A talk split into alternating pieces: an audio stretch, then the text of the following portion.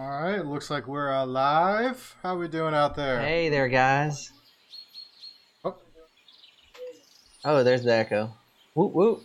All right, how about now? Are we better now? All right, how you doing, my man? I'm good. I'm good. Just uh, back back to work after a week off this week. Um, so just kind of getting back in the groove, but it's a short week because I forgot that this coming weekend is Fourth of July weekend, so we get Friday off. So That that's good. That's good. And today is actually officially the last day for my parents as they officially retired. Both All of them. right, woo, retirement. Congrats to my parents. They worked long and hard and well deserved retirement for both of them. I appreciate all they have done for both me and my brother. So shout outs to you, mom and dads. Looking on a few things. All right, yeah. So gonna have some fun tonight. We have fun every week when we come and do this, right? Oh yes, I always do. You know, you never know what the right guy's gonna say.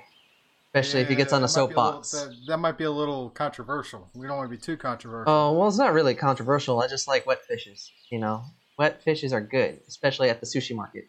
So Yeah, speaking of fishes, I went out and did some fishing this past weekend. good segue. Yeah, see, I like that. Yeah. Um, oh, it's my bu- uh, one of my oldest friends. He and I have been friends twenty plus years now. Uh, his dad was celebrating his sixtieth birthday, so my buddy's like, "Hey, uh, for my dad's sixtieth, I want to go fishing. They could rent a charter boat and go out fishing." And I was like, "I'm down." And so he's like, it, it originally was planned to do it in uh, May, but COVID, so obviously we're not doing that. Mm-hmm. And so with that, it was all right. Well, let me. So he rescheduled it for this past weekend.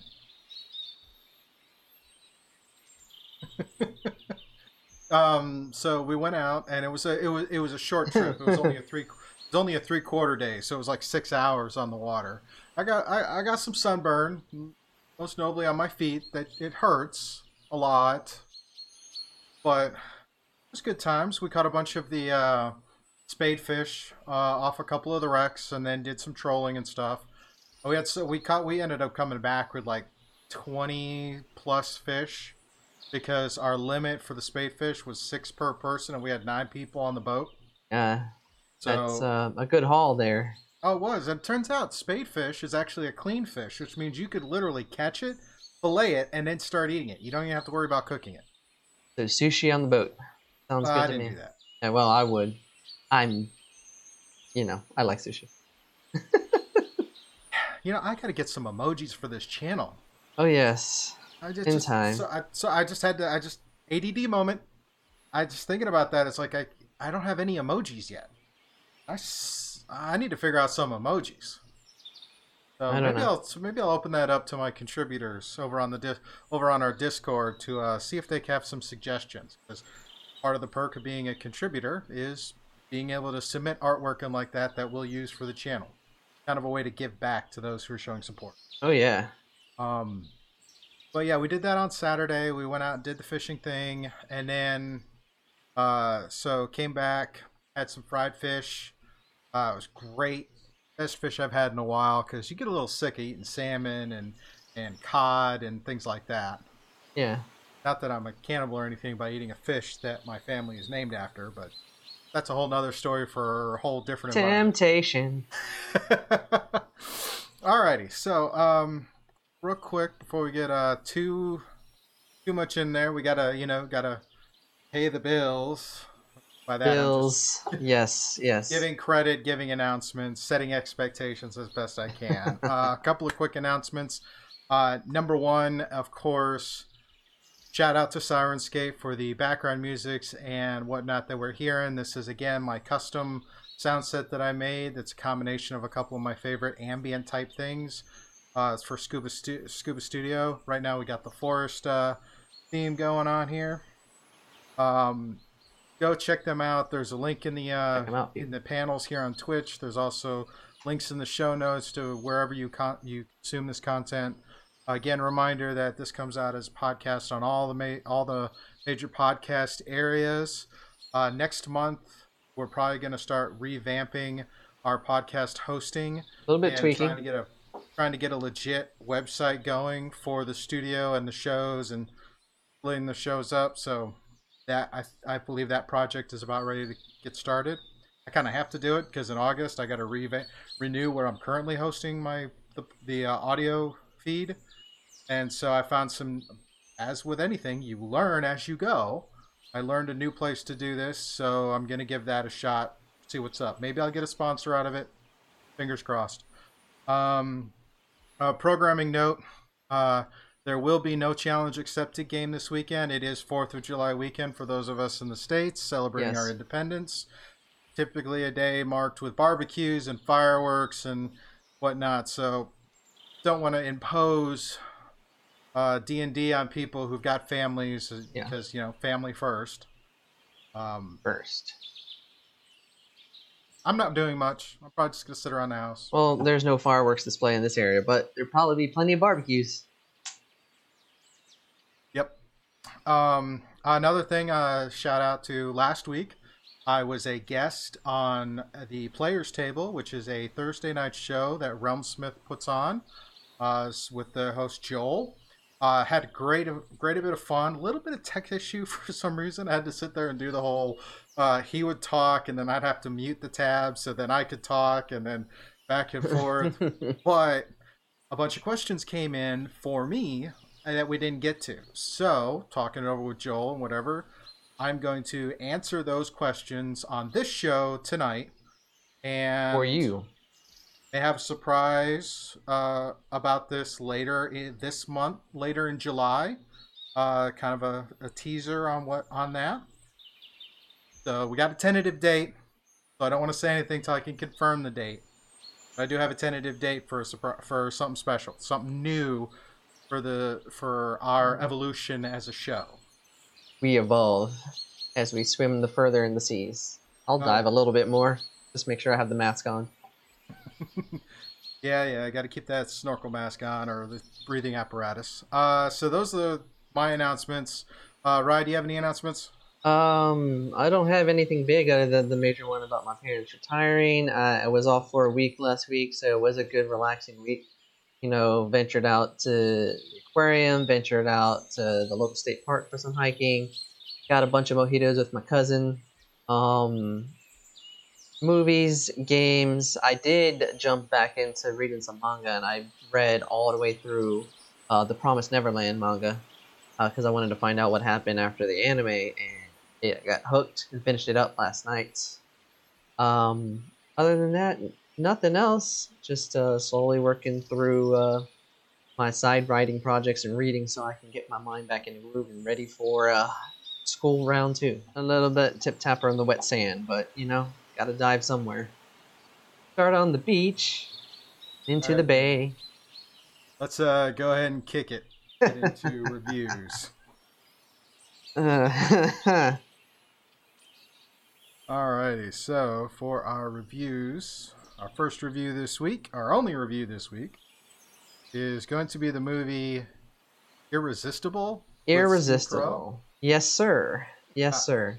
Is this a film that was put out video uh, premiere video on demand, or something we could find on Netflix or Uh, Amazon? this was one of those um, uh, newer movies that got pushed out on VOD because obviously we all know why.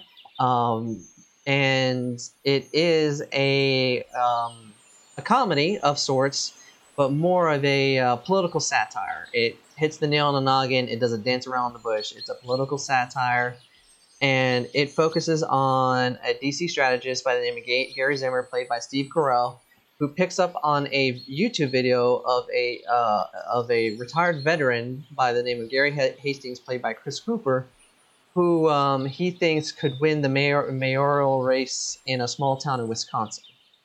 Um, and basically, he goes there, he meets with them, and then the movie starts from that point. After that key incident, it's all about the mayor mayoral race with uh, Zimmer running his campaign under the Democrat ticket, and then what happens is his uh, incumbent gets another person coming in, a, uh Rose Burns, who plays Faith Brewster, who is the Republican strategist that comes in, and it pretty much becomes a political satire of modern day uh, American politics.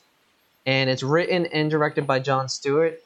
And watching this film, it is a very, it does a very great job right off the point of of showing the flaws and what how modern day society is in enraptured by the politics of the day, but it also does a great job in doing it through comedic characters, dramatic motifs, and societal narratives. Um, what Jon Stewart does really good is that he lays out a basic outline of political landscape, and you watch the campaign going back and forth, but it never beats you over the head over you know ideology, strategy, or nothing. He does it through just a general outline and through the strong character interactions that Zimmer has with Hastings. Um, watching Steve Carell in this role, it, it, he he is he's a chameleon at, this point because I think in this role you get to see a different side of him because I've never seen him in a political satire. I've seen him in comedies. I've seen him in dramas, but in a in a in a staunch political satire film, he is on point with a lot of the the comedic timing, the interactions that he had with Hastings or Rose Byrne's characters, and and it drives away a lot of um, it brings to the limelight the blindness and ambition that can be done in American politics, but in a very foolish way. So when the film um, heads into the second half, there's a lot of um, the race gets heated up, and you get a lot of sequences of typical back and forth comedic antics. So you get you know the typical physical humor, uh, crude, blunt conversations, and some like over the top cheesiness. It does take away from a lot of the, the satire for a little bit, but then everything comes to head. You kind of know what's going to happen at the end because there's a lot of foreshadowing of what's happening. But for all the strengths of the satire of the the lens on American politics, the two party system, and the great acting from Steve Carell, there's a couple twists that happen in the final act and the climax that kind of brings it down and kind of ruins the whole point of what I think Jon Stewart was trying to do with the film. But ironically, at the same time, it brings a sense of awareness to the truth of what is fractured in society. So overall, it, it's it's a hodgepodge of greatness, goodness, and kind of terrible uh, uh, script writing. So take it away, Scuba. Oh, it's I didn't get a chance to check this out, so but it sounds like I've seen some of this before in other formats. Yeah, you probably have. It's very, it's very, it's very comical. If uh, it's very, it's very politically driven. There's, it doesn't really try to be original. It just takes a different, it takes a different scenario and throws in different colors to make it a little bit different because it focuses on a lot of the modern day, um, modern day politics that are happening right now. So it's very in your face but it never takes away it never takes away or feeds biases to one message or another. It just puts it out there and like these are the problems, but he does it. Jon Stewart, if you know Jon Stewart's comedy, he does it in a very stand-uppy, blunt way. So it's very obvious, but it doesn't, you know, it doesn't really go one way or the other. It straddles that average line. So so, what would you? What's the rating on this? Um, overall, I, I think it's a good it's a good commentary on American politics. So, if you are very aware of everything's going on, it will put a limelight on it and all the flaws in the two party system. Um, if you're a fan of Stewart, social commentary and satires, I think it would give you a few laughs. Overall, it would be a good uh, Friday night at home. So, 2.5 out of 5 Friday night rental. So, and it is you can do it. It's on VOD on demand. Check it out, people. Got much. shot. Shot. Doop doop doop doop doop. But I'm looking forward to this weekend though, because I realize what's dropping this weekend. Oh, really? What's dropping this weekend? Um, on Disney Plus, the film version of Hamilton. So oh, that fine. will be the watch of the weekend. So, and so far, it's getting positive buzz from. I've never seen the play. Yeah, I've never seen the play, but I love musicals, and if it's when a musical is done in a if a musical is done great in film, it can really take you take your breath away. You know, hmm. no pun intended. Okay. Alrighty. Well, I guess with that, what we got? State of game. Dun. Da-da-da. State of Game, where we talk about games and all things games. Digital dice and everything in between, people. Yeah. Love that new Glacier set. Used that last night on the uh, of Wildemount season finale. It was Hey, that's Um, awesomeness. so. Pun intended. As usual, we start off with uh, Ryan. You ain't got any video games for us? Yeah, even with all the time off, I kind of laid low, but I did, did, this would make Scuba proud, I did start playing Days Gone. So I did get in a few hours in Days Gone. Um, my initial impression, initial impressions of the game is that it feels like a, a, a, more narrative driven state of decay. That's what it feels like to me. Um, Yes. And this is only in the few hours, so I could definitely tell it's a character-driven game. Um, it's an open world, like zombie and feel, uh, zombie invested game, but you can tell there's more than just the zombie enemies out there. Yes. Um, uh, uh, it's, it's got a great. Uh, the premise is really good. Yeah. Uh, it takes place in the Pacific Northwest. It takes. Uh, uh, it's this post-apocalyptic type thing, and you're right. It has a very strong similarity to State of, State of Yeah. Decay with the the hordes coming around. yeah, However, I think the AI is much better. But it's not as State of- clunky. Yeah, it's not as clunky. I can I can definitely tell that right off the bat. Yeah, and unlike State of Decay, it's the character Yeah. story, and the the fact that the lead character in this is played by Sam Witwer. Hmm. You're not familiar with who Sam Witwer is. He did a show on Sci-Fi Channel, an English ver, an Americanized version. I lost the name of the show. I don't know. It was a vampire, a ghost, and a werewolf that live in a house together. Hmm, I I think I might know, but you know, it's not Anyway. right now. But the, he did that. He also is pretty predominant in voice acting in video games because he was Starkiller in Force Unleashed and Force Unleashed 2. And then uh, again with Star Wars, he played the voice of Darth Maul in Star Wars The Clone Wars and Palpatine in Star Wars The Clone Wars. In Rebels, obviously, they got the original actor to come back to do Palpatine. And Sam Witwer does a pretty good job imitating it, but can't imitate an original like that. Yeah, but so far I, I I enjoyed the interactions in the game. I can tell like the, the this game has just very minimalistic um um minimalistic when it comes to the skill tree and the action in the game, but I like the the there's an organic nature to the game that makes it feel real. So when you're scoping out like say in the one of the first missions you're scoping out trying to get to a gas station you have to be smart about what you're doing because every enemy type is different and then when i invaded uh, a, a human camp you definitely i noticed how you have to use your environment to get around or take it so it this does look like a game where it's it fits that middle ground that where i don't have to do too much too in-depth stuff but just enough depth where i can keep engaged for a while. So uh, we'll give more updates as podcast comes. Which So- is- yeah, I'm looking forward to seeing Hmm. hearing how you play through it. Yeah. I of course watched it through Gamers Little Playground because I don't have a PlayStation 4. Yeah. I thought it was a really great story. It's a long story too for for the game, but then again, as we've already touched on, video games in this day and age are getting up near 100, 100 plus gigabytes for a story. Yeah. So just just just look at the one that just dropped about a week ago, Last of Us Part Two. Yeah, that one that was a good story. I didn't really like the constantly recurring theme of revenge. Yeah. I felt that got a little beaten to death, but what I do really love about Last of Us is the multiple storylines. So, don't want to spoil it too much. Yeah. I'm. I'm Check it out. It's a great game. Top notch. Laura Bailey, Ashley Johnson, all, all of them that are in there.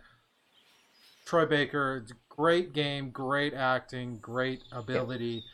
It's just there. There's we could talk about that after some more people have played it. Oh yeah, No, I, I I might pick it up. Like I, I played the first game, it, it was okay to me. Um, I've heard interesting things about the second game. I mean, other than the revenge story and all the stuff. So, um, but the next game on my deck is Ghost of Tsushima. That comes out in a week and a half. So, you know, I will definitely give you in-depth perspective of that game. Yeah. Uh, shout out to chat. Yeah, Laura Bailey is in there. She's one of the principal characters in this one. Um, It was announced what character she would be. It, would- it showcased a year or so ago that she the character she would be playing, but you didn't know how that character fit into the story until you see the story go out. So it's a great. I, I, I she I had forgotten she was in the film to be totally honest until a recent tweet from her from when she was doing strength training for the role. So Uh, yeah, I definitely would avoid the interwebs and not even type in the name. Oh, because yeah. you might get spoilers right off the bat. yeah, go definitely go check it out. Add and you know tell us how tell us how you're enjoying it. Um, anything else video game wise for you or any Uh, anything video game wise? Well, I did uh, just kind of went went and picked up Switch to play some more Torchlight 2 just because I just love it. So Check out that promo for Torchlight Three. I want it now. I know there's early access, but I I avoid early access because I want to play the game fresh at launch. But I I am excited for Torchlight 3 and I will make sure I can play that game somehow some way. That works. That works. Um, I unfortunately don't have any video game stuff to talk about. I uh, so I'm gonna I'm probably gonna play some this weekend. Maybe I'll maybe I'll stream playing a game Hey. on Saturday. Maybe we can uh, meet, uh do a team up and we can do a, a, a playthrough on uh, Days Gone at some point. Oh, I'll bring the PS4 over. couldn't hurt. Couldn't hurt. Thoughts? Think about it. Couldn't hurt. I mean, anything to make content, but as long as it's content people actually want and enjoy. Or Ghost of Tsushima. Yeah, I still have that stack of stuff. I still got Je- I guess still got Jedi Fallen Order. Yeah, I did lend you that game a while ago. Oh, yeah. But, you know, in time, we become a Jedi. Alrighty, so that leads up for some uh, D&D info or stuff to talk about. Throw them dice, Scuba. Yeah, uh, so the first thing we're just a quick bit. If you ha- if you were not here last Saturday for Challenge Accepted, it was I got a couple of cool milestones for that one. Number Cool. one, I did not have to stop and restart the stream. It went through, and it looks like it went through pretty well. So I'm I'm, I'm happy for that. I think I have a working mo- I think I have a, a, a there was one issue with it, but that was my camera was not picking me up anymore, so I have to troubleshoot that. But it, the important thing is uh, the players' cameras and player stuff was good. So, you know, I. Oh, thanks for the thanks for the cheers. Um, so with that, uh, another thing was the gameplay for the adventure went pretty well. Um, and there were some interesting things from it that I have to say it was really kind of uh, something that I needed to work. I need to work on in my planning, and but also encourage the players have conversations outside the game to kind of strategize going into things. Um, the uh, the tagline for the episode is "Burning down the house." Hmm. Well, Okay.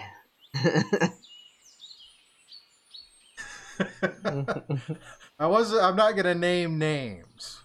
Well, let's just say a grease spell, a s- couple of swarms of spiders, and a flint and steel and a high survival check. Let's just say that does not add up to be a great experience. it doesn't people. sound like it's a win-win situation.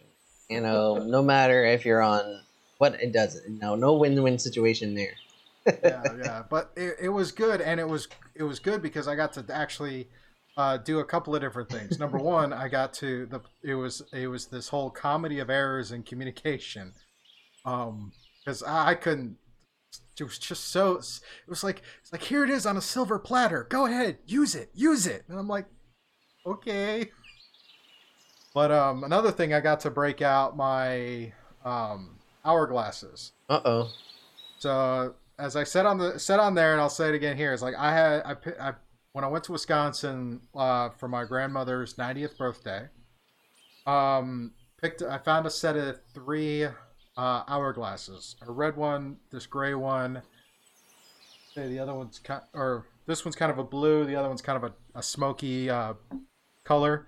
And I got them with the intent because when I had teens on parade, they would spend a lot of time chattering amongst each other. And so it would be like half, it would take 15 to 20 minutes to do a single round of combat because they spent all this time talking and debating and arguing with each other on what skills to do. And I remember catching uh, a bit on some of the behind the scenes stuff and Dungeon Master tips from uh, Matt Mercer about uh, some of the players when they would see him pull out the hourglass, they were just hating it because the hourglass signified that you had a finite amount of time to figure it out and get out. Otherwise, you could spend hours debating on what to do. So it was one of those situations. Got to apply that.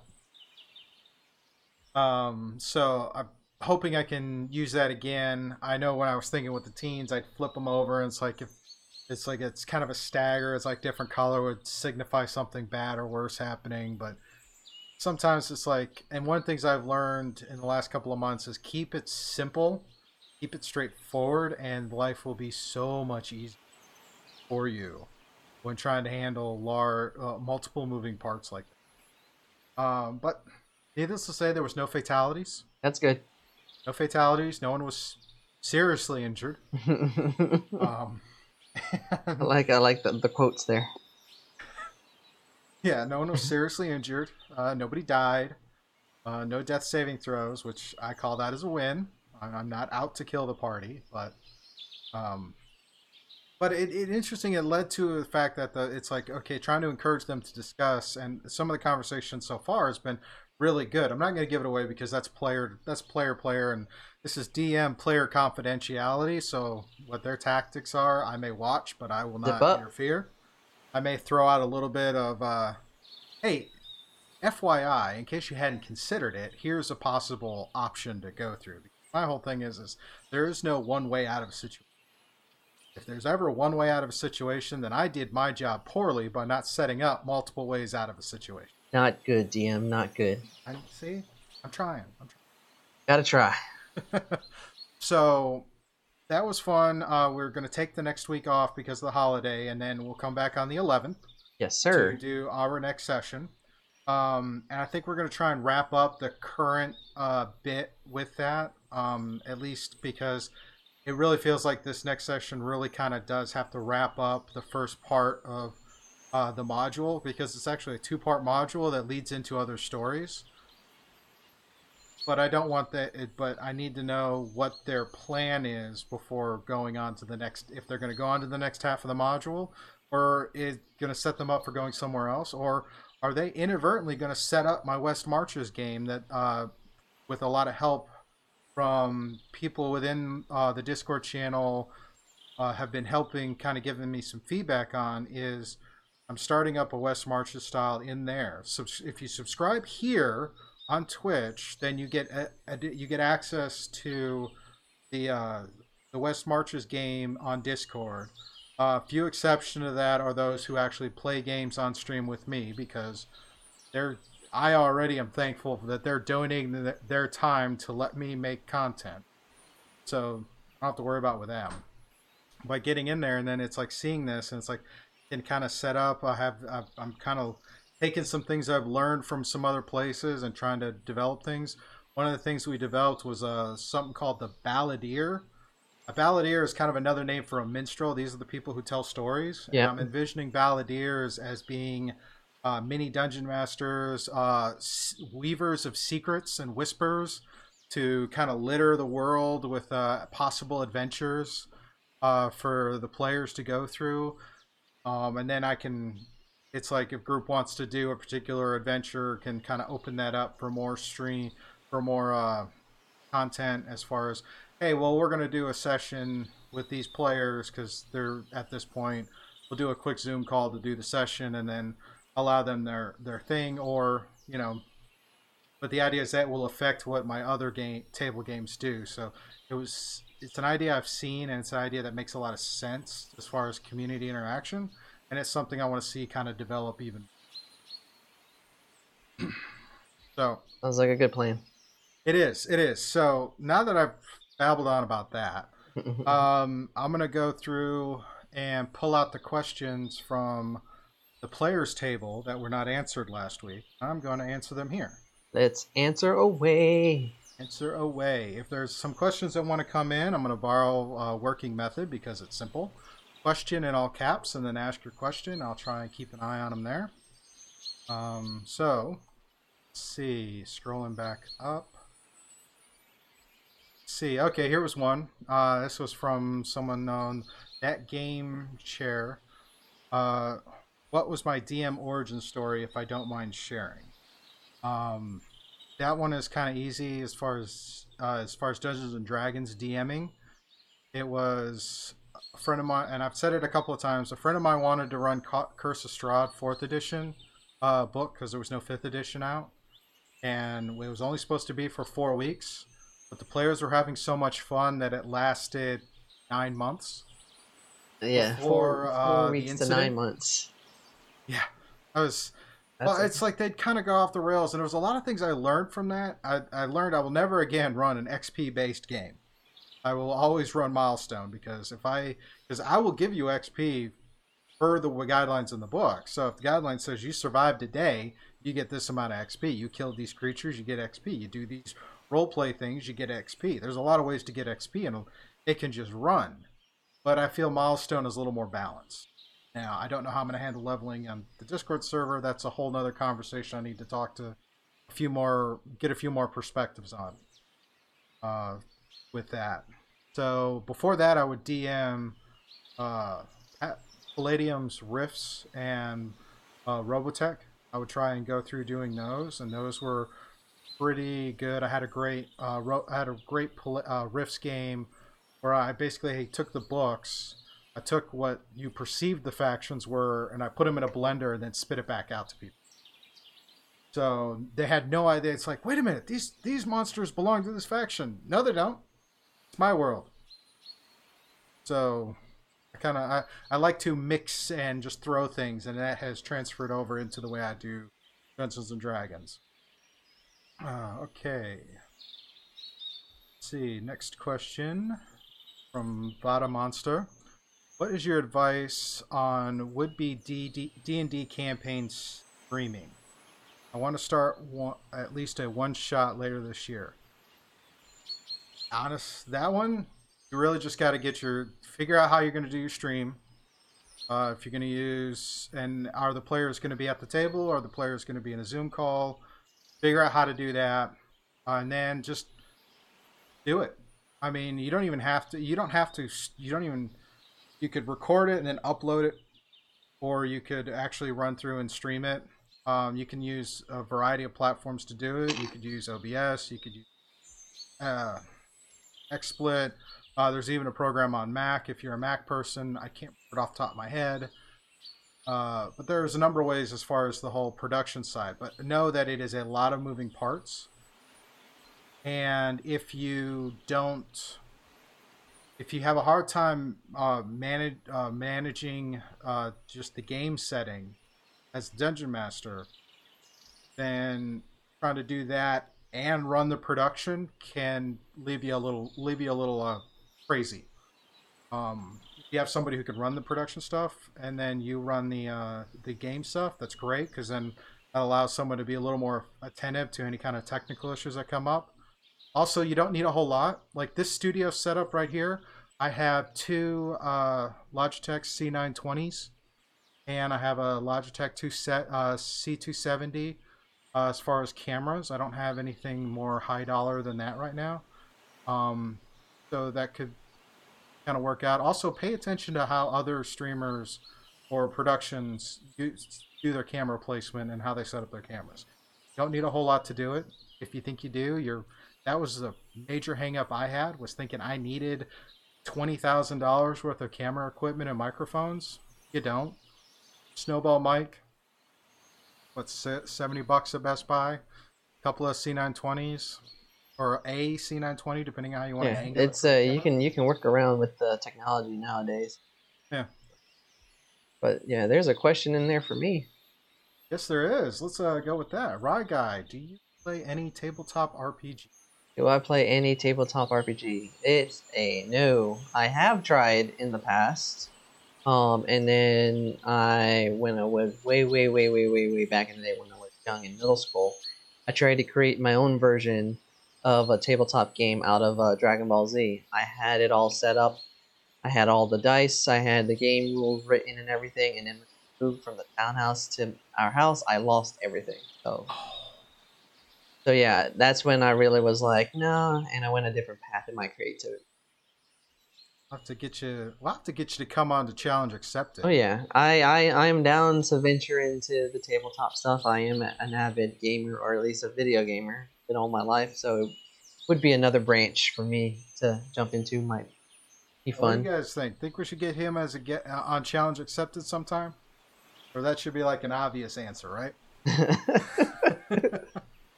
Righty. Uh, next, Throw that hook in the water with the right bait. That's all you need. Actually, you just need the right and you need the right environment. All right. Uh, Rapid Descent. Question from him was, "How old is too old to play D and D?" Let me ask you: Are you still are you still alive? And you're not too old. You're never too old to play D and D. No, no. I, it's it's. I remember years ago, my dad asked me why was I so big into these RPGs, and I was like, it's scenarios. I mean, that's what you do. You, it's no different than. There, it really is no different than real life. It's like you're presented a situation and you use what you know. The only difference is, is the dice will tell you how successful you were at trying to do it. So, and there's somebody who's you know a little more. Little, there's always somebody overwatching uh, in Overwatch, whether it's uh, an almighty spirit that we believe in, or it's somebody sitting behind the table with a stack of books and seemingly infinite knowledge on how many different ways things can go. But yeah, you're and uh, never too old. You enjoy. You're never too old to enjoy something of your own passion. And with that, it actually is proven, to, and I can say this from personal experience. My my, my grandmother and my grandfather. My grandfather is not re- didn't seem really into trying new things. My grandmother's always testing her mental capacity. So even at 90, 90 years old, she's always asking questions and trying to figure out new things.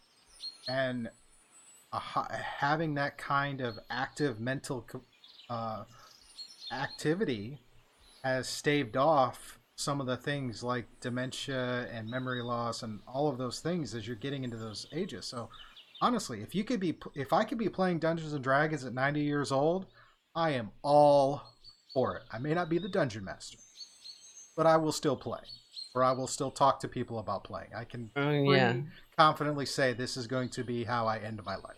yeah. You see. You you see that especially. You see a lot of the videos on YouTube or in various places where you see like 80 year olds and plus still you know playing like WoW on the computer and all this stuff, or that grandmother that was playing Skyrim and streaming it. So Yeah. you know, you're never too old for your passions. Never too old. Yes, yes. Happy birthday, Glock. 89. Happy birthday, Glock. birthday. Another another June baby. Welcome, welcome to the club. All right, we have a comment from Sakura163. Uh, was thanking me for helping a noob learn the ropes. Uh, that's actually one of the things I love most about playing games. But yeah, I love teaching. I love showing people how to play new games. And Thank it's you it for kinda, the follows. you got follows. Ew, let me go to that activity fee. Uh, B Fisher 13, thank you for the follow. Thank you, B Fisher. you. Thank you for the bits. Oh, and I got to dial back because special new follow from uh, Galaxy Tim 34. Uh, just heard through the heard through the grapevine. It was his birthday recently, so got to give him a shout out. He's uh, joining in on the on the fun. Thank you. Happy birthday. Welcome. Yep. So, um, so that was a comment from her. Um, next question is from Outlaw seventy nine. Scuba, who's your favorite character from Challenge Accepted? I'm asking for Gilly. See, that's like that's like you tell your that's when your kids ask, "Who's your favorite kid, Dad?" No, I'm it's not, not, you, so stop asking. Every character I ha- I have loved every character that has come across my table, whether it's challenge accepted, no quarter, teens on parade, or any of the ones I've played with my uh, friends over the last decade and a half. Lots I will not answer that with anything other than I love all of them because all of them bring something to the table.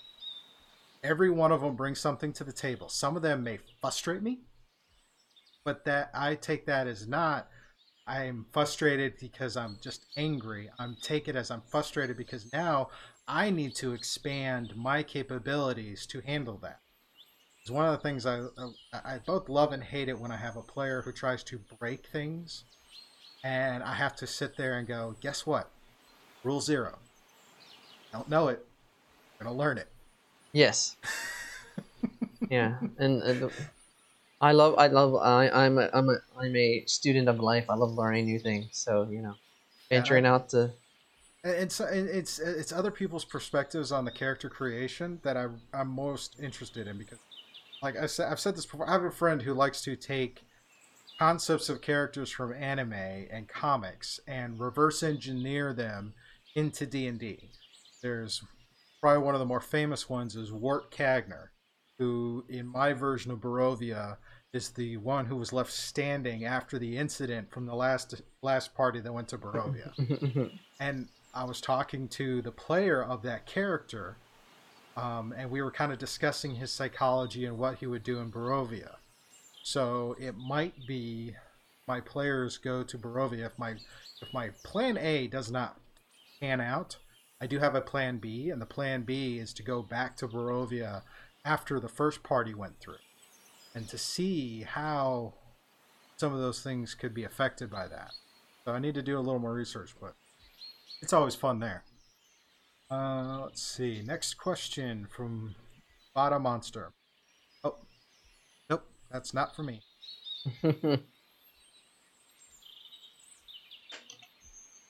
That is all the que- that is all the leftover questions from the players table last week. Um, any new questions that have come in via chat? Somebody was just raising their hand about the grease fire, slowly. That's always fun. That's I. There are times in a game where something happens, have to shake your head, and be like,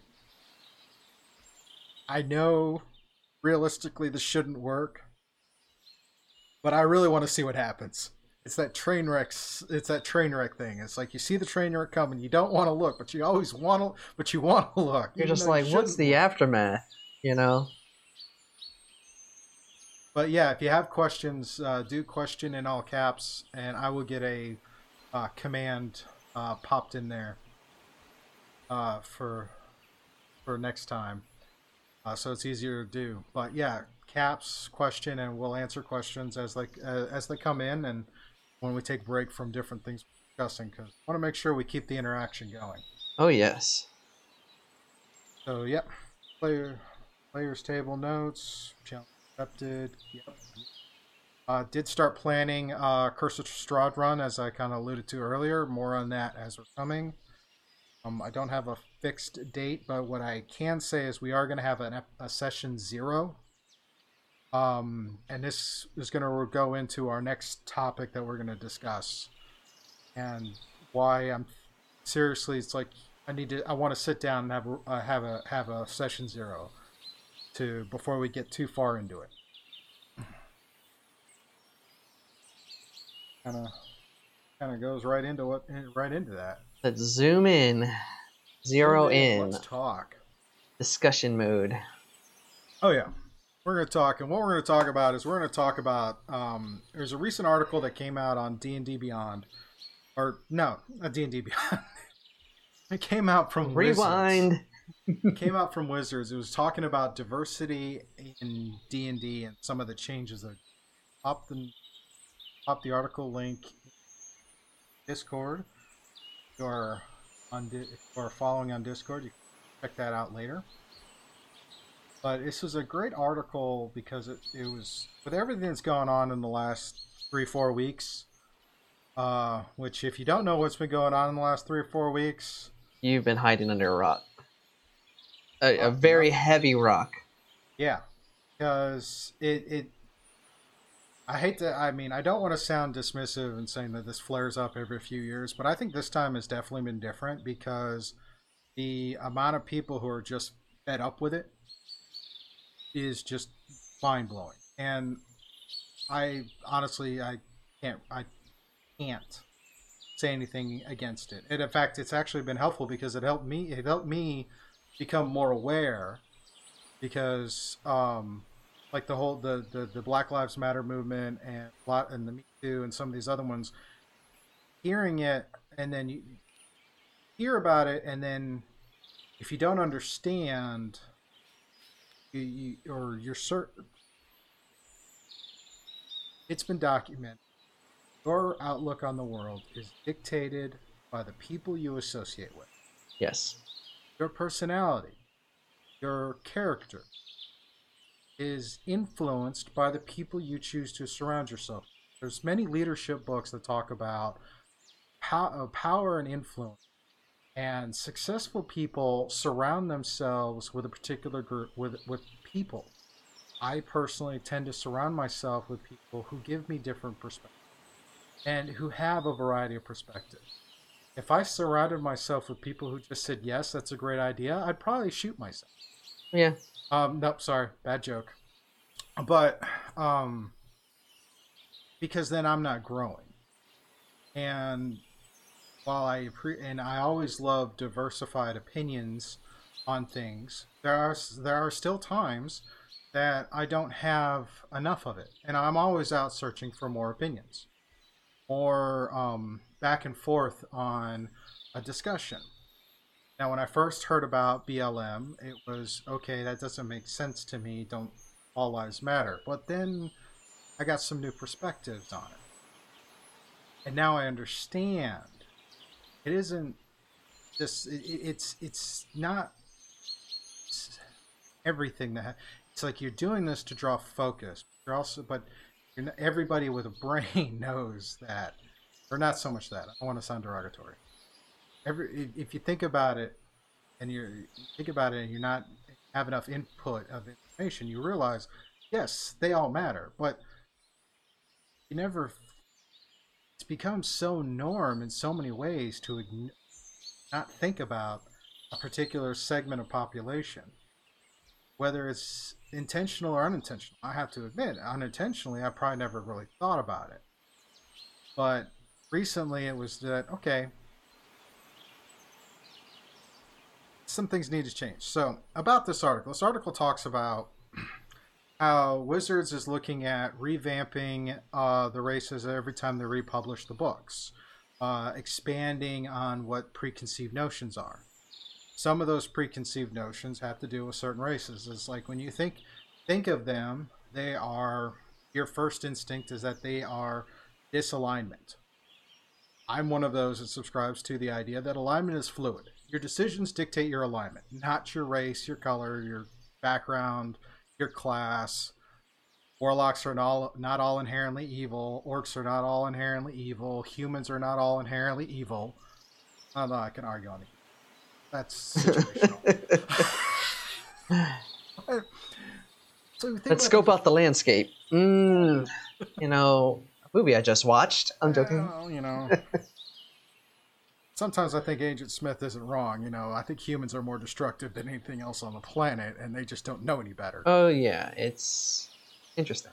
But you look at these various races, and it, old D and D as it comes up is like it always depicts them in a certain light.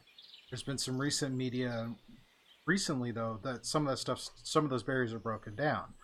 But in a, accompanying this article, it talks about how they're looking to revamp the races to make them to kind of broaden, make things inclusive, to essentially take away the black and white and make everything gray just because I just because this group of people is here does not mean that this group is bad. It's just a matter of the choices, and it's really starting and emphasizing on the choices. players always ask me, "Do you have any race or uh, race or class limitations in your builds?" My answer is always no. You want to make a changeling, make a changeling. You want to make a minotaur, make a minotaur. You want to make a drow, make a drow. I don't care, because your character will dictate how that your you as the player is going to dictate how that character performs. But with that same thought, as I am not really thinking about, I haven't really given much thought to other factors.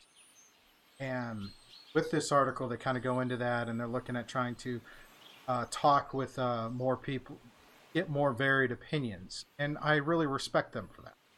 Uh, one of the big ones is the Vistani from Curse of Strahd, since we're talking about Curse of Strahd coming out. Vistani, when you when you see them, and it's like yes, they're talking about this is supposed to be an anal, uh, representation of of the uh, Romani or Gypsies. Well, yes, there's a lot of stereotypes that go, and that doesn't exactly translate real well over time. Not that it's not excusing it. It's just over time, as you become more informed, become more aware, and then things that at 20 years ago don't make a lot of sense now. So this was one of those things I really liked how they're going to kind of revamp this and get some act, get some input. Uh, a parallel for what we talk about here is let's look at the movie Mulan. Disney did an animated film Mulan, decade or a couple of decades ago. Late '90s, early Yeah. 2000s, in that range. But they did it, and it was Americanized. It was totally Americanized. In fact, from my understanding, it never actually played in China at all. However, the new live action Mulan, they actually spent the time to get more cultural consultants on the cultures that depict that are depicted in the film to represent them more accurately. Because there's nothing more insulting to a group than representing them badly. Ryan, what do you think? Uh, I agree with that because if you're if you're going to build a film, we'll use that example, Mulan. You want to have the cultural influence of what the story and premise and era represents. Sticking or voicing a character that from someone that who doesn't have knowledge or doesn't have any any instinctual um any any instinctual thought of what should be proper or even uh, understanding the, the societal ramifications of not not doing it properly.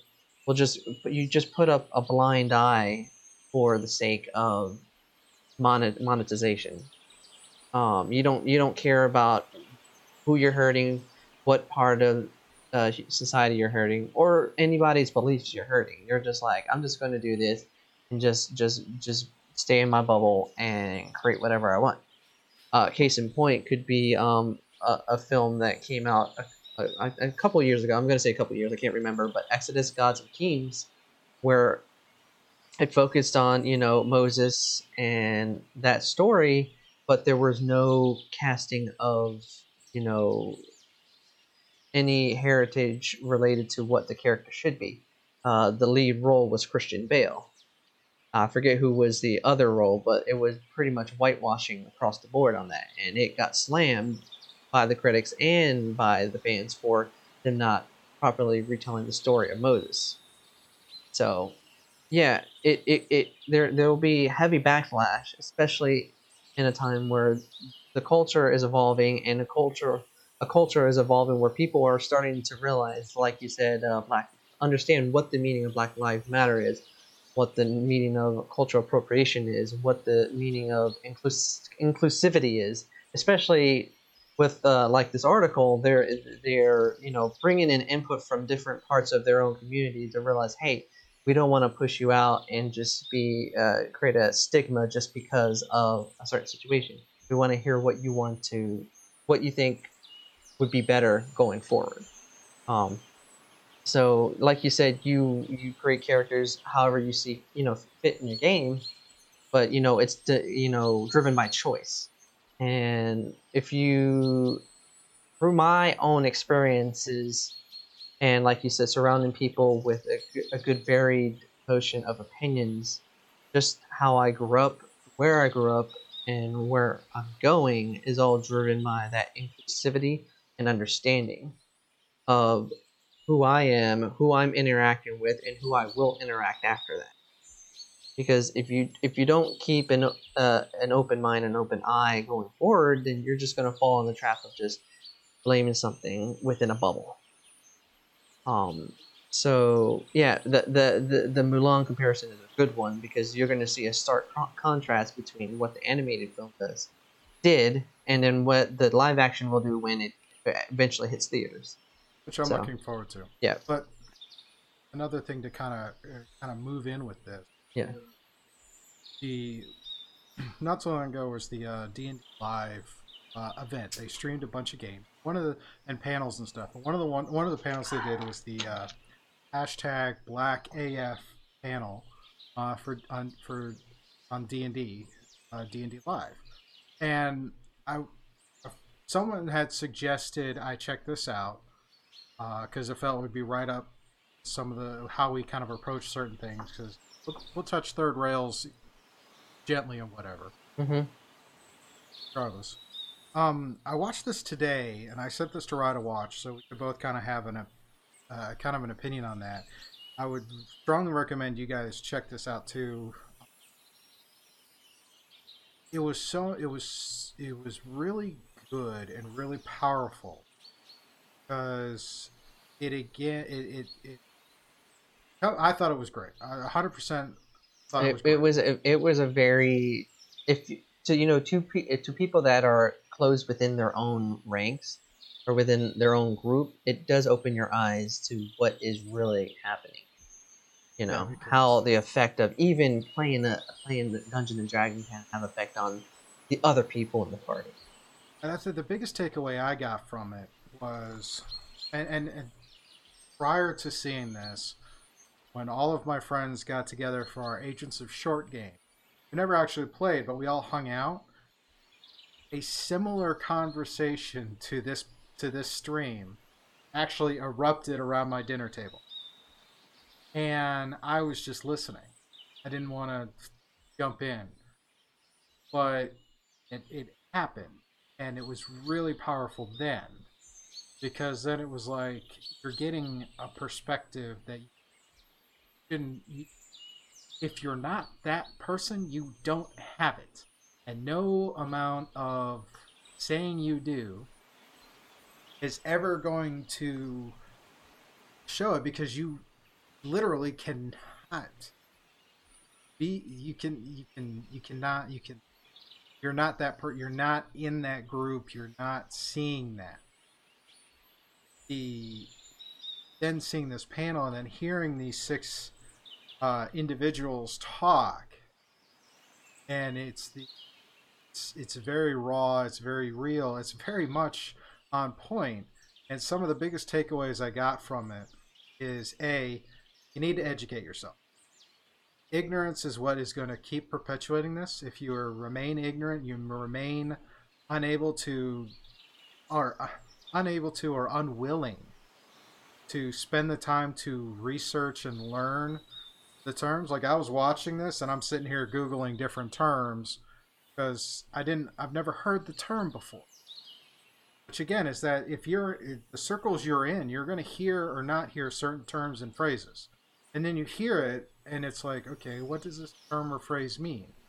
I could infer based on critical think- critical thinking. However again you run into the uh, whole i assume i know what it is.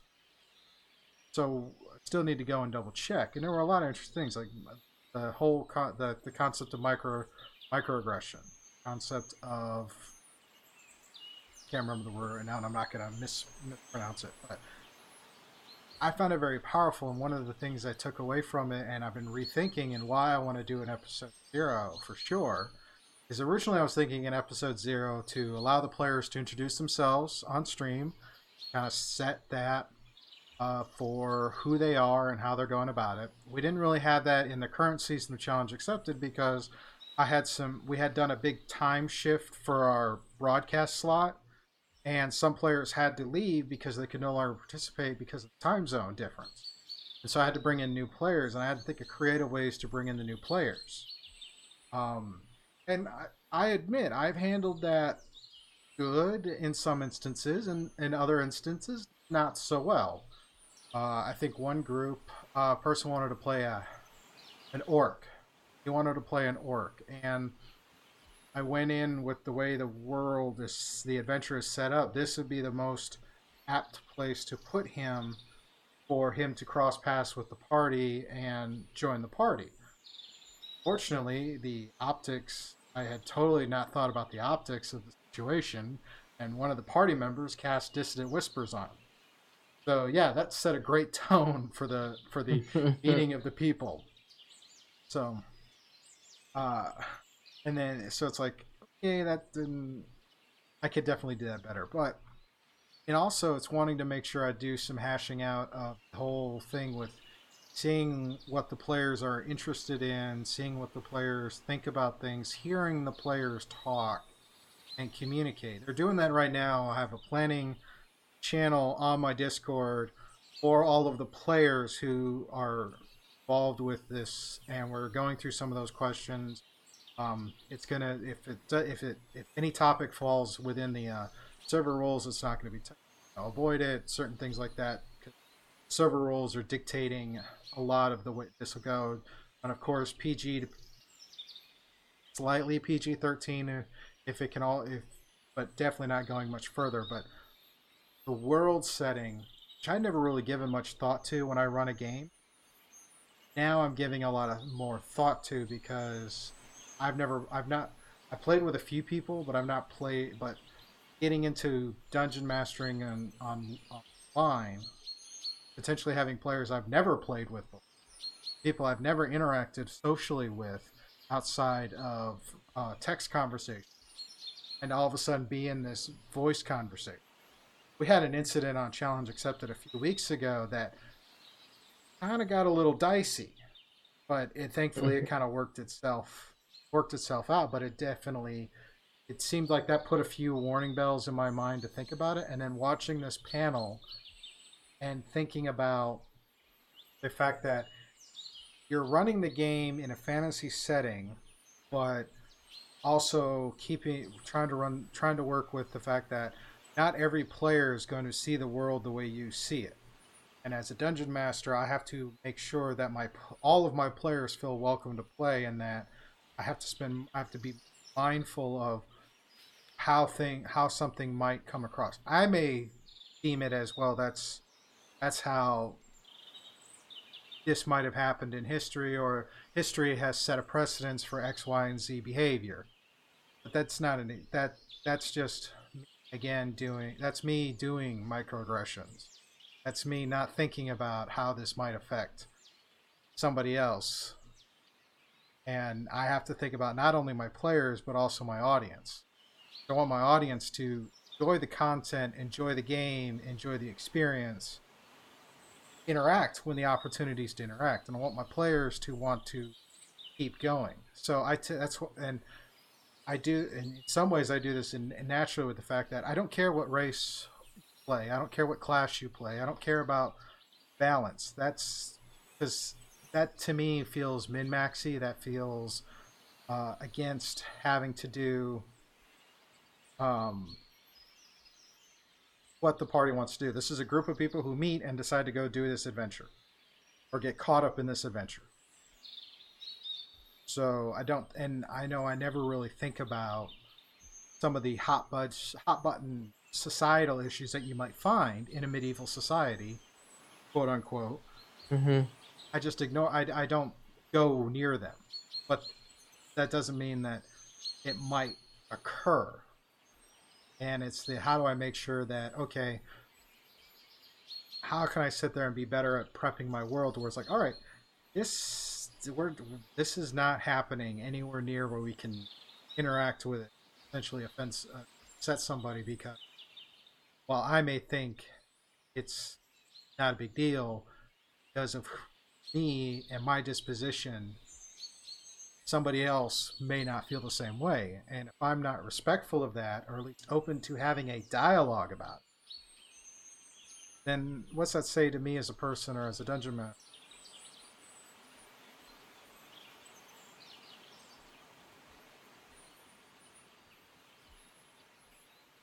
The video's not frozen. It, it's not. It's another another fire attack, I guess.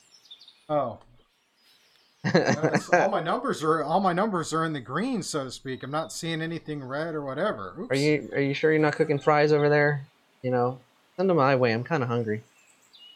um, good question. I for the initial start of challenge accepted, I did it as a private Zoom call to kind of get a, get a chance to meet everybody and go any verbal questions on character builds because it was the first time I'd actually documented my character guidelines because my character guidelines are not race class specific but just different settings in D&D Beyond to kind of set a even tone. Uh, I plan to ask that of the players if they would like to have the episode zero streamed. I thought it might be good to see an episode zero streamed. May not be as it probably won't be as long as a traditional uh, episode, but it would give a chance to kind of get that feel. But all my players have to be on board with it.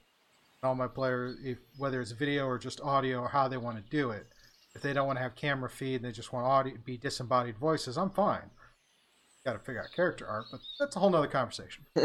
Um, but I'm gonna leave that to them. I would like to stream it because I would like to document for new players or new dungeon masters who are thinking about getting something together how the the with D and D there's no there there really is no right or wrong way to do something, but there's an informed and uninformed. The more and as I'm becoming more informed, I have now more questions, more things I want to listen for from my players as they describe their characters, their backgrounds. I've read a few backgrounds. Some of them are really involved, especially if you're using Xanathars to roll out your background. But and even more so because going back to this article about diversity, one of the things that Wizards is looking at implementing is a, is right now when you pick, say, a dwarf or uh, what's an example I heard today, um, a firbolg. A firbolg by uh, as a racial ability gets a plus two to their wisdom score. So people will say, well, if I got a plus two to wisdom, then as far as a character min a character build, a cleric makes the most class. Well, me personally, I don't. If you want to be a firbolg but want to be a fighter, I'm cool with it. Put your lowest stat in there and have it bumped up because of the bonus. Mix and match. Be creative.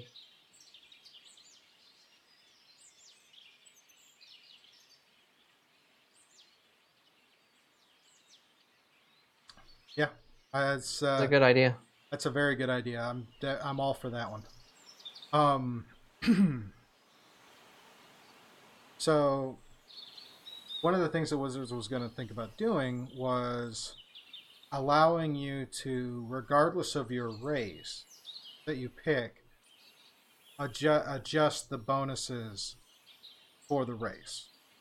Right now, it's very fixed. If it's race, you get the they're looking at taking that away and making it where it's you adjust your race uh, your race uh, bonus based on more of a more uh, it almost looks like it's more of a background based bonus. For some backgrounds, if you read them, it's like okay, if I'm a sailor, then I get these bonuses, as opposed to other other backgrounds. So it sounds like they're going to go more leaning that way and make and flatten all of the racial bonuses to allow more diversity in character builds, which to me sounds really cool. It, Or it, it, it seems like it'll open up more more creativity, more diversity, and might have a, a more broad effect on the journey because there might be more choices and decisions that will have stronger ramifications depending on what That's you're true. running. That's true. That is 100%. I am 100% on board with that. With that, I as a, but then again, I am not someone who cares about min maxing a character. There are people that do, and there are people that they're the ones that they're. Some of them are going to be really upset on this because now it opens a whole new world of min maxing. That whole debate. It's like if that's how you want to play, that you do you, man. You do you. I will debate and I will discuss it. I'm cool with that. Yeah. But I think you're missing the point in, in in this, and this is to allow this is to allow more of the gray area in care in in player races within the game. Yeah, that helps out, especially just coming from a writer's perspective. When you have that gray area, it adds more layer and depth to the, to the character, to the journey, and it'll draw more attentive value to development. So when you when when when, you have a uh, not to go too off rails, but when you have a good story, you have those gray areas. No matter if it's a movie, film, book, game, D and D, in this case, you know, it, you know, you get more of a draw, you get more of a more of a live adventure because you really don't have a, a preconceived notion of where things are going to go. You might have, you know, stuff placed out where where there's different avenues, but you don't have a definitive like a linear directive. This is where it's going to go. Yeah. Oh, and we can see that in the latest uh, in uh, Tides of Wildemount released uh, through through Wizard through Beyond and drawing me in Scuba, drawing me in, and uh, Eberron Rising. Both of them have taken great strides in flattening the preconceived notion of certain races and giving them more depth.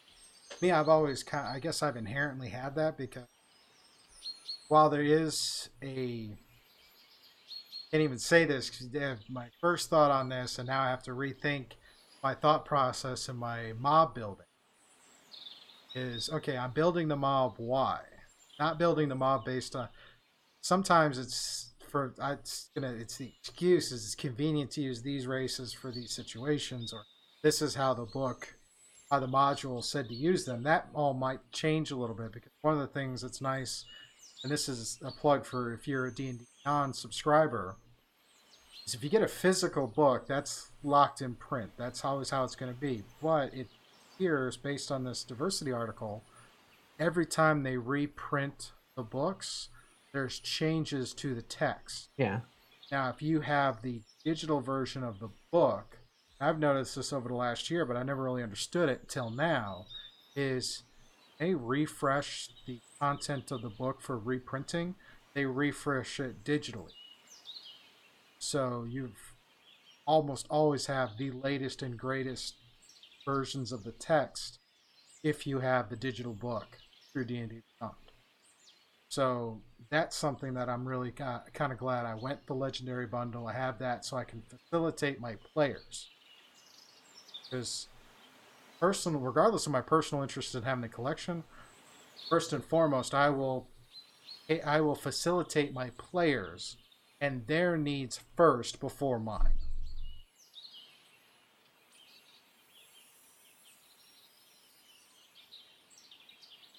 That's actually an interesting comment. Comment was what is interesting is humans can be displayed as either good or evil, but other races are usually set at least in most adventures. That's yeah, true. It is. It and is. that is where part of the problem is. And this is something that if you watch this panel, uh, uh, this this uh, I did. this Black AF panel on YouTube, which I, I did. Yeah, I pasted the link in there. Okay. Above. You, you, you watch that? It's like they're straight up there. It's like Drow, Orc, and Tieflings. They do. They do talk about them extensively. Now I got. to I have a personal story for the Tieflings, and this was something that, um, again, strikes home is when my team play teens on parade were playing. A couple of them were doing Tiefling. Now I'm sitting there as dungeon master, and they're sitting there playing as Tiefling. The players are telling me that because Tieflings are this, they are shunned. And I looked at them. I said, no. Way back when, maybe, but now they're just as common as anybody else. There is no shunning of a race in any of my cities. I find that's entirely stupid. Yeah. I guess that is something that not realizing it, I was already kind of in in there with certain things. I never liked the concept. Judge, and that's again my own personal opinion. Is like judging someone on what they look like instead of their character is ignorant, uninformed. There, and then even even if you have the best of intentions, sometimes there's still something that.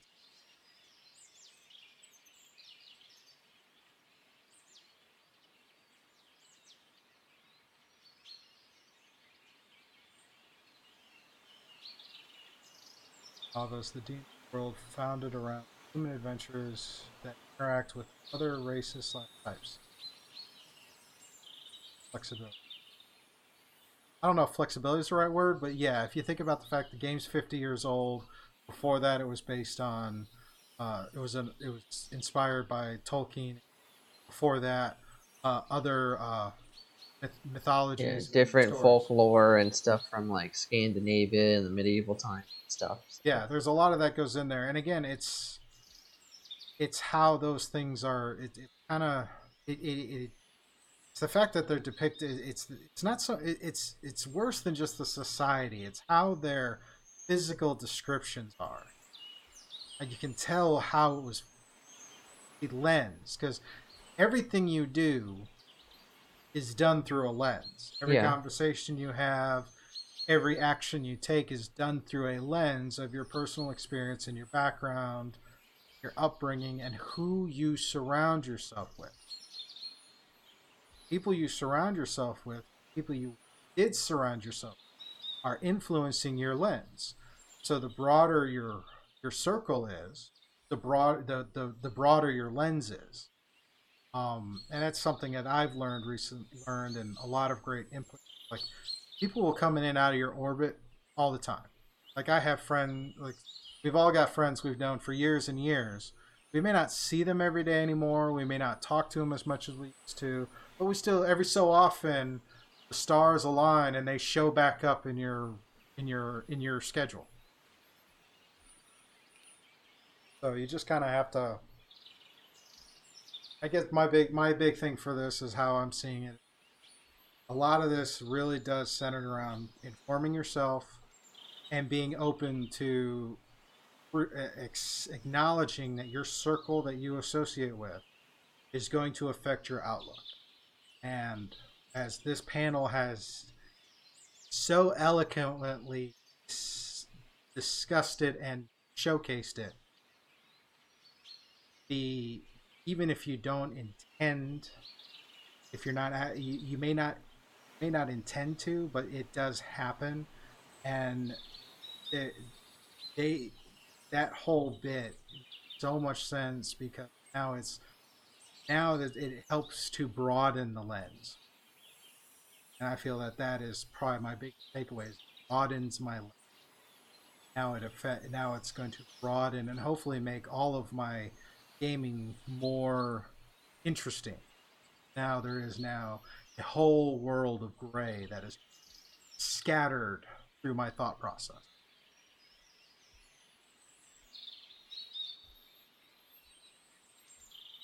Locke brought up a good point. Yeah, even old school D and D, only humans could be paladins, ultra good guys, maybe unintended, but that was the time ago. I'm trying to shake that. Exactly. Yeah, Wholeheartedly, exactly. Seeing that in the evolution. You're seeing that again in the evolution of society. The more informed we are, the less these things start to dissipate. Hopefully, I just think we still have. I agree. We still have a long way to go. very, yeah, we do have a long way to go, but hopefully it's pushing in the right direction. Yes, and all action on that is like feel the urge to go out to a protest. You do you. Uh, but the biggest thing is you need to be active. Local community.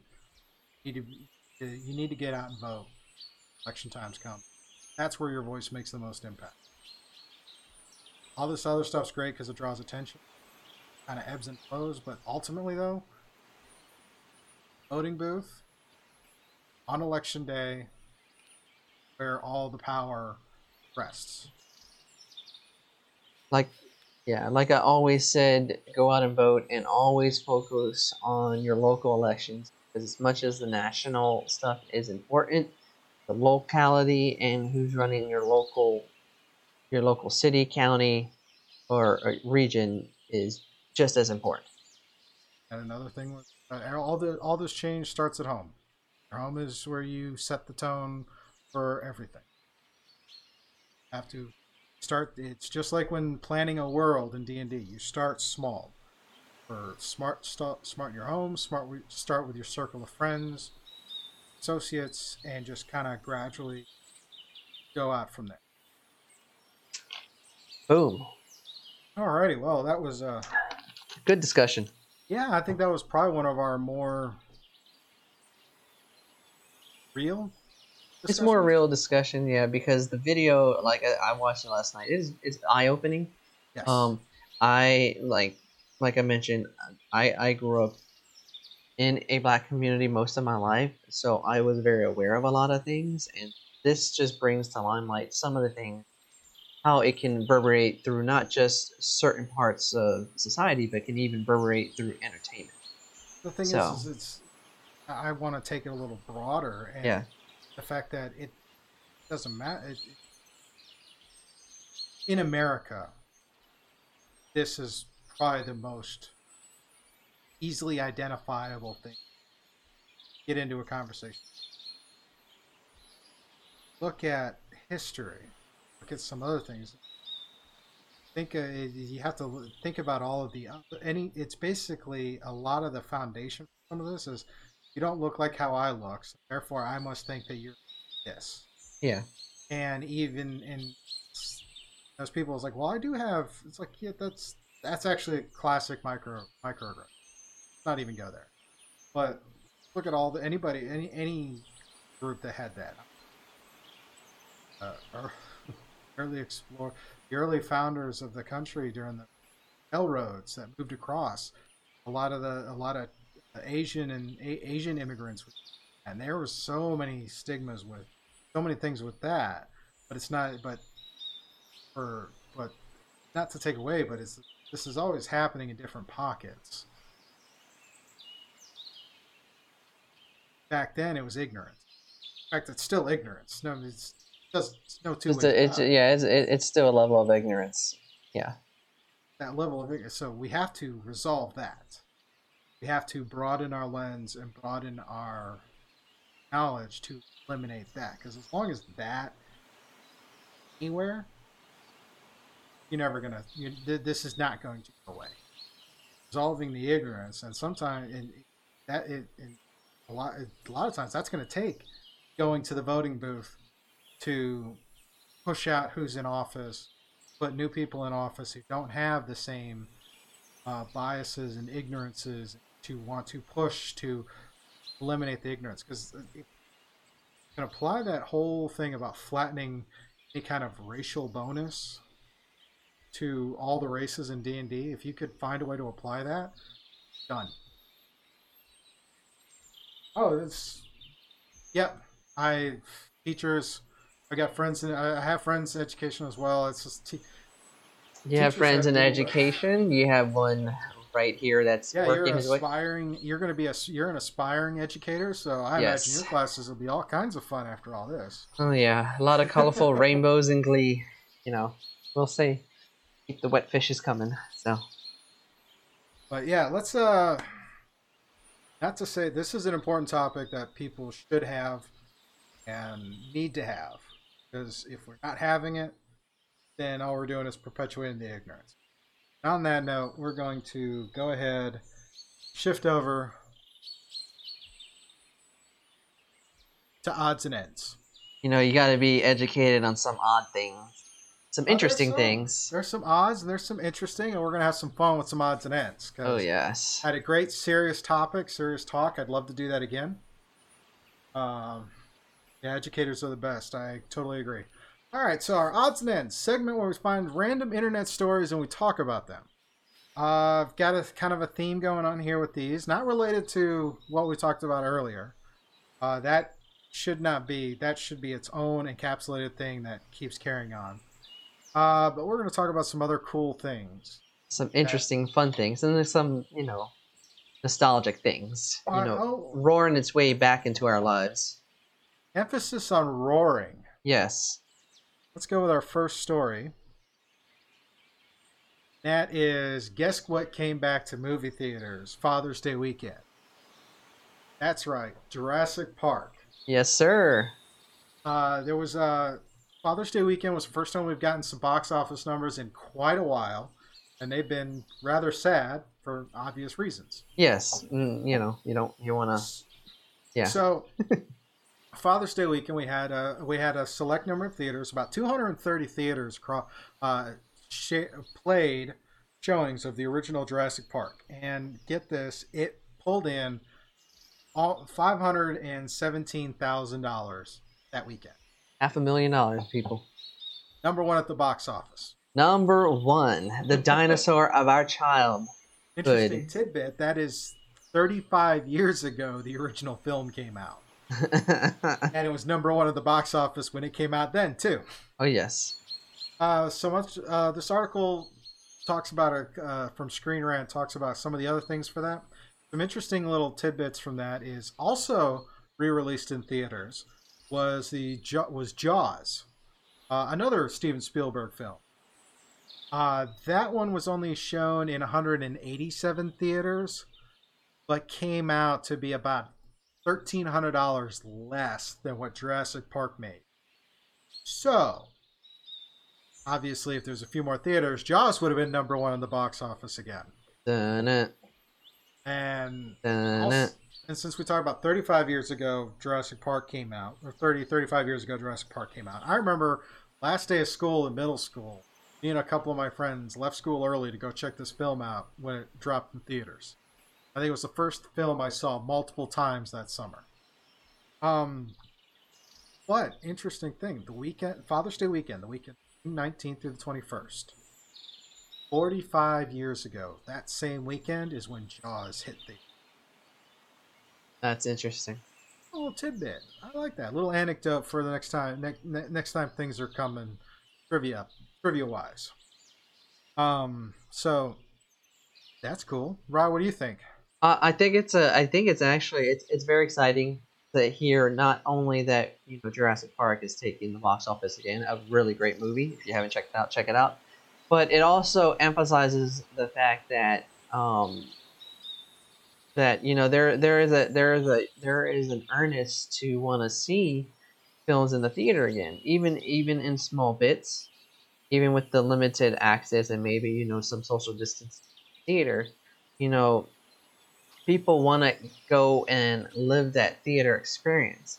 And also by putting out these classic films, you know, classic pop, you know, well-renowned films from back in the past, it might generate that enthusiasm for you know people to come back to theaters and be like maybe maybe it might be worth to see Tenet when it opens up, Mulan when it opens up, uh, Wonder Woman 1984 when it opens up. Um, you know, you know, try to get that buzz again ahead of time by using classic popular films to get the crowds to start, you know, re-energize the crowds once the theaters fully open up with the unreleased films. So, It's plausible. I mean, it, it's nice. Some sometimes you just need that theater experience. yeah, and yeah, The original thing for the theaters was an escape from everyday life. yeah, and I am biased on that. I, I love the theater experience because it is a it, it is the trueness of escape, especially if you're if you get that perfect triangular effect of a film, you get that trueness of escape. And if you're in that perfect theater at the right time with that right movie, you're just going to be blown away. So The, the only thing I think is interesting because we're touching on bringing older films back into theaters to kind of give them new life, considering we have this big dead space, so to speak, Yeah. new films coming to theaters. The theor- there's another part in this article where the theorizes that based on these numbers, the theater industry is going to come back to what it was pre uh, COVID.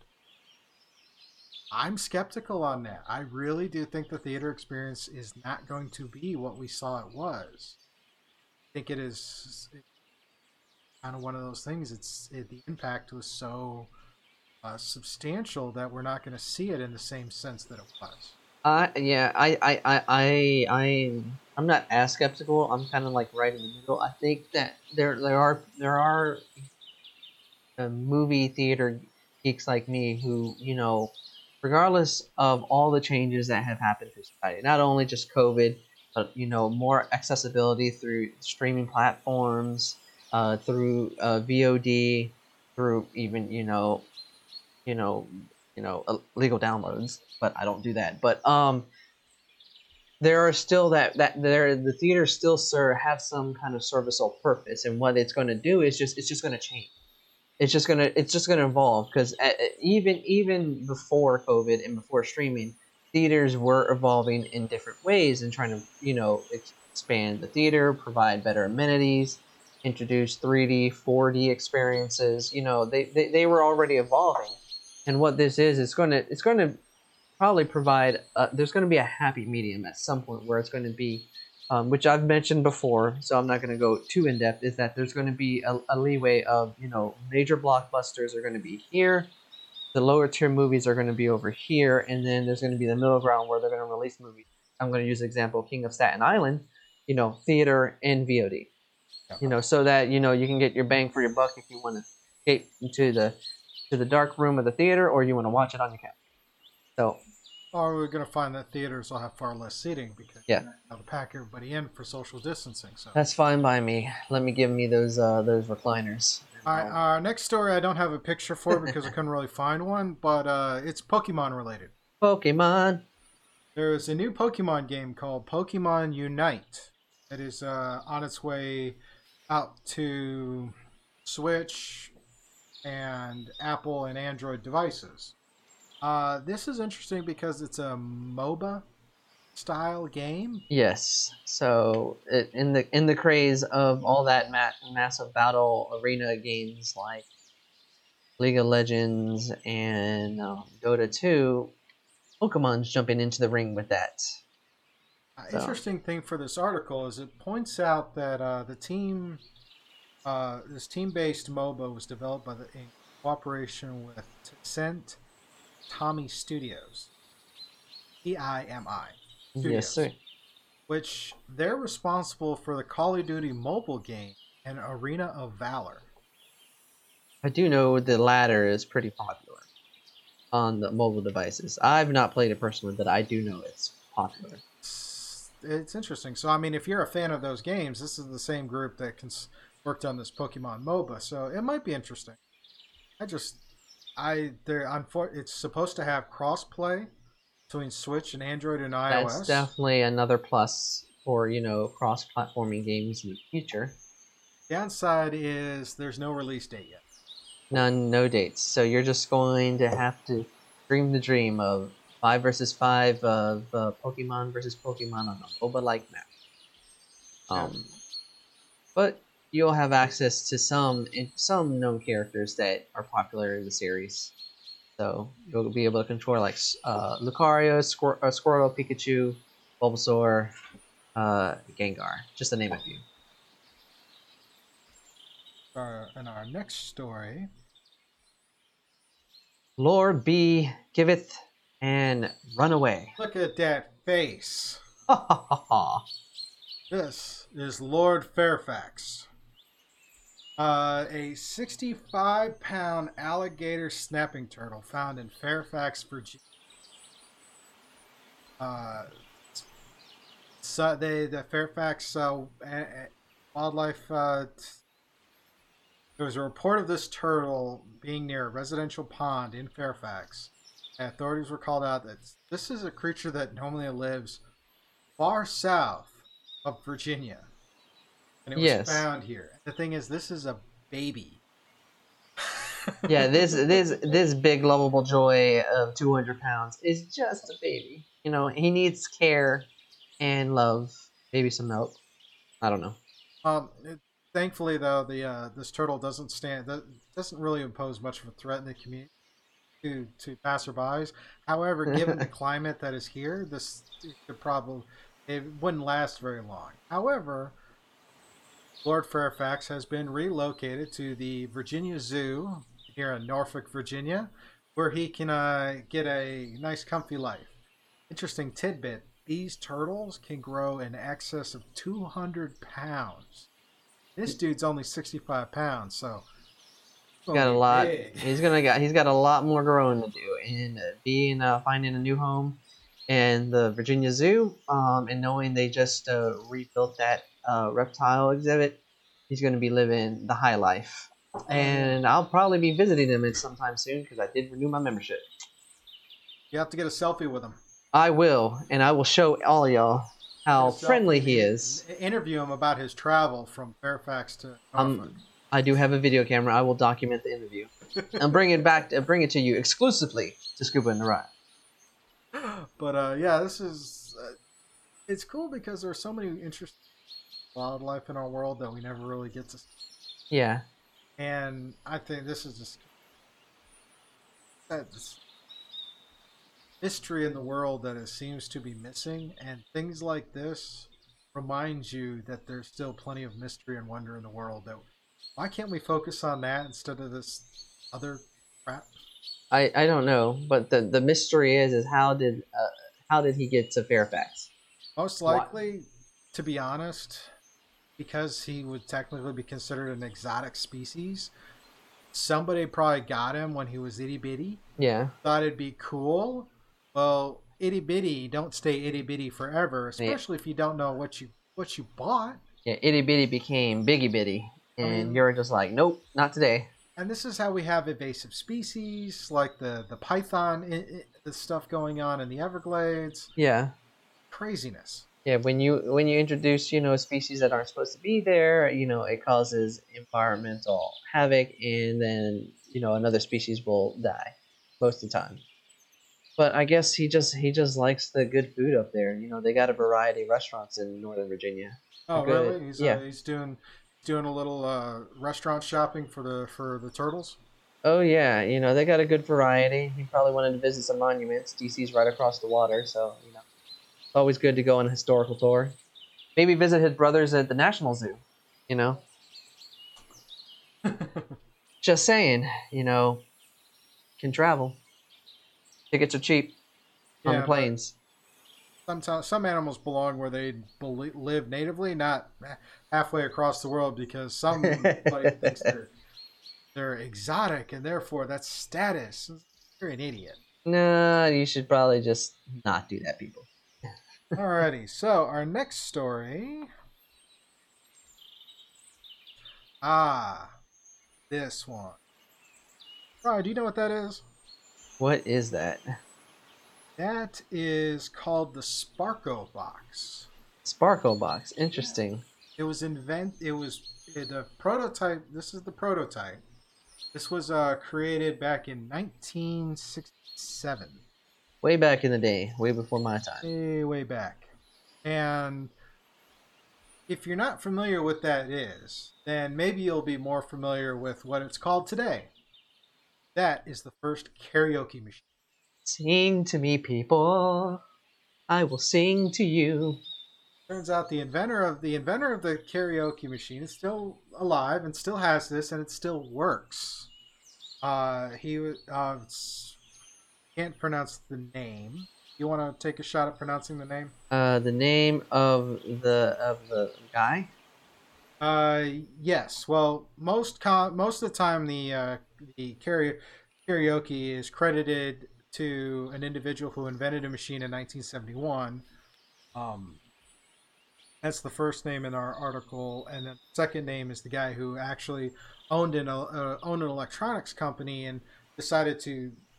He would basically come into work whistling tunes or singing tunes, and somebody had made a comment that led to the creation of this device. Uh, this device was originally based on playing eight track tapes. The first karaoke song played on this device, or the first song that gave birth to it, is a song that's uh, Bujo no Yami, which basically translates to the Heartless Dream, a very popular tune from the 1930s. So, this is kind of cool. Yeah, it's it, it, it's uh it's very interesting to learn where you know things that you never know had history have very strong history and ties, and how things come into play, especially like the karaoke machine. Started in one place and got you know Yeah, expanded for by another. and it, it, this is built on and it had an there was an extra eight de- eight track tape deck and put this together to where you could get this is what birthed the whole thing with karaoke. So it still works it's still functional it's a nice little bit of little bit of tech history you know But he, he lived a good long life and he brought to the world a very wonderful gift. oh, he's still alive uh, there was an uh, an author by the name matt alt who sought this guy out and had and sat talked with him and documented this whole story in a book called Pure Invention by Matt Alt, A L T. Uh, I gotta find that book.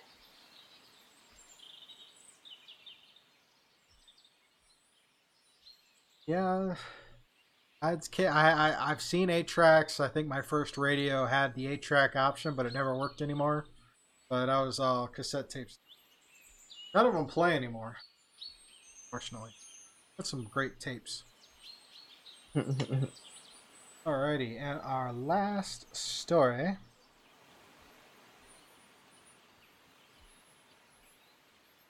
you want to ride the ride?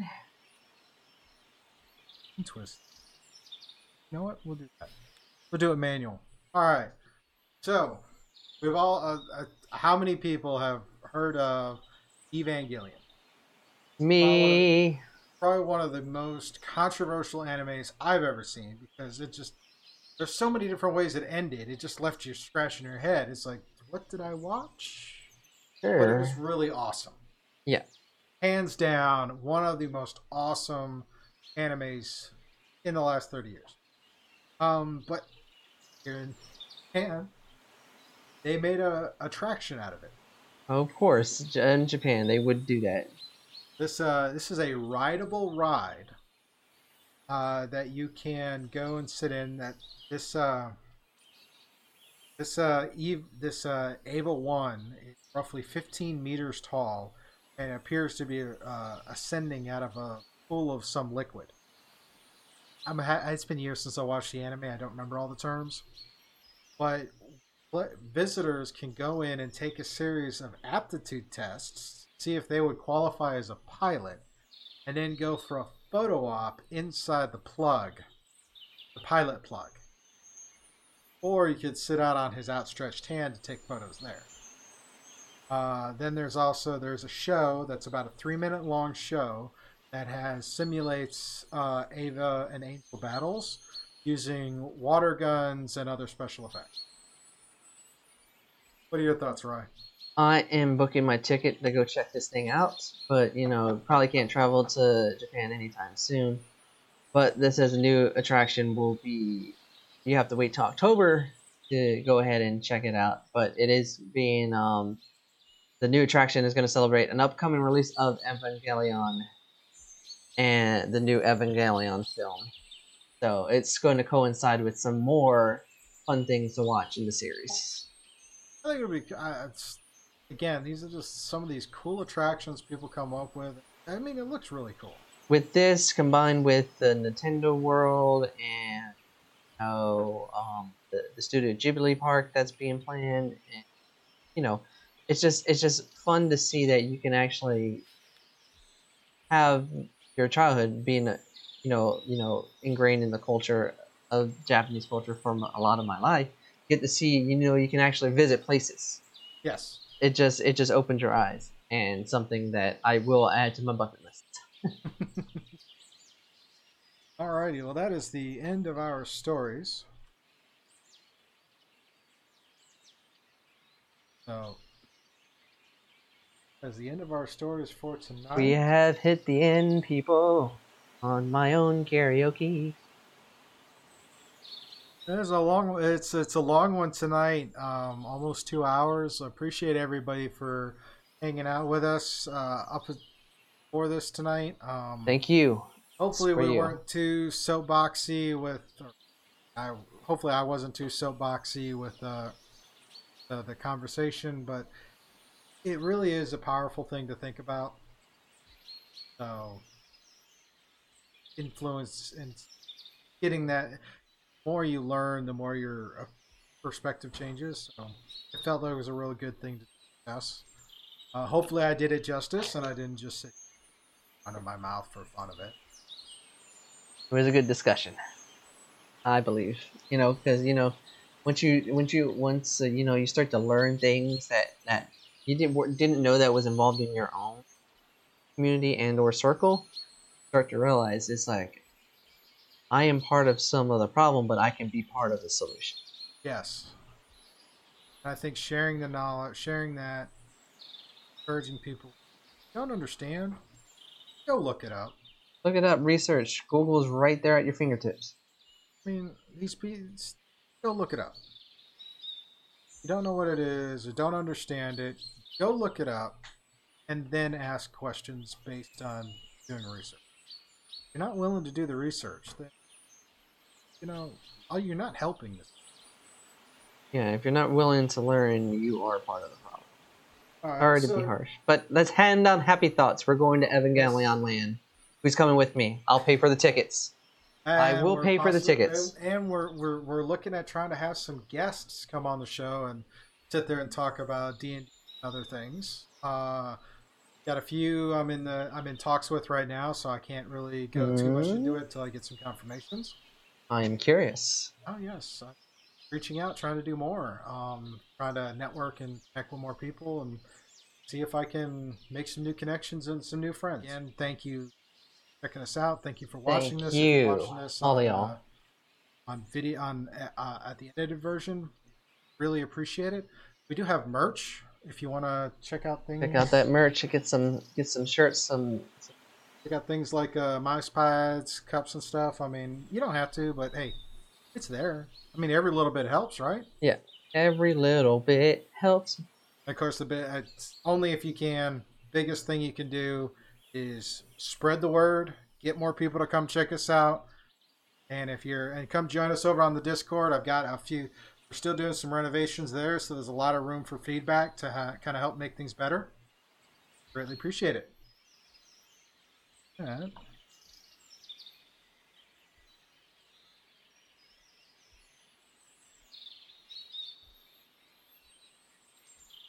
So there's a list of all our contact information, where you can find us, give us shout outs, things like that. I do have a couple of videos I'm in the process of working on and finishing up. We'll get those out as soon as I can.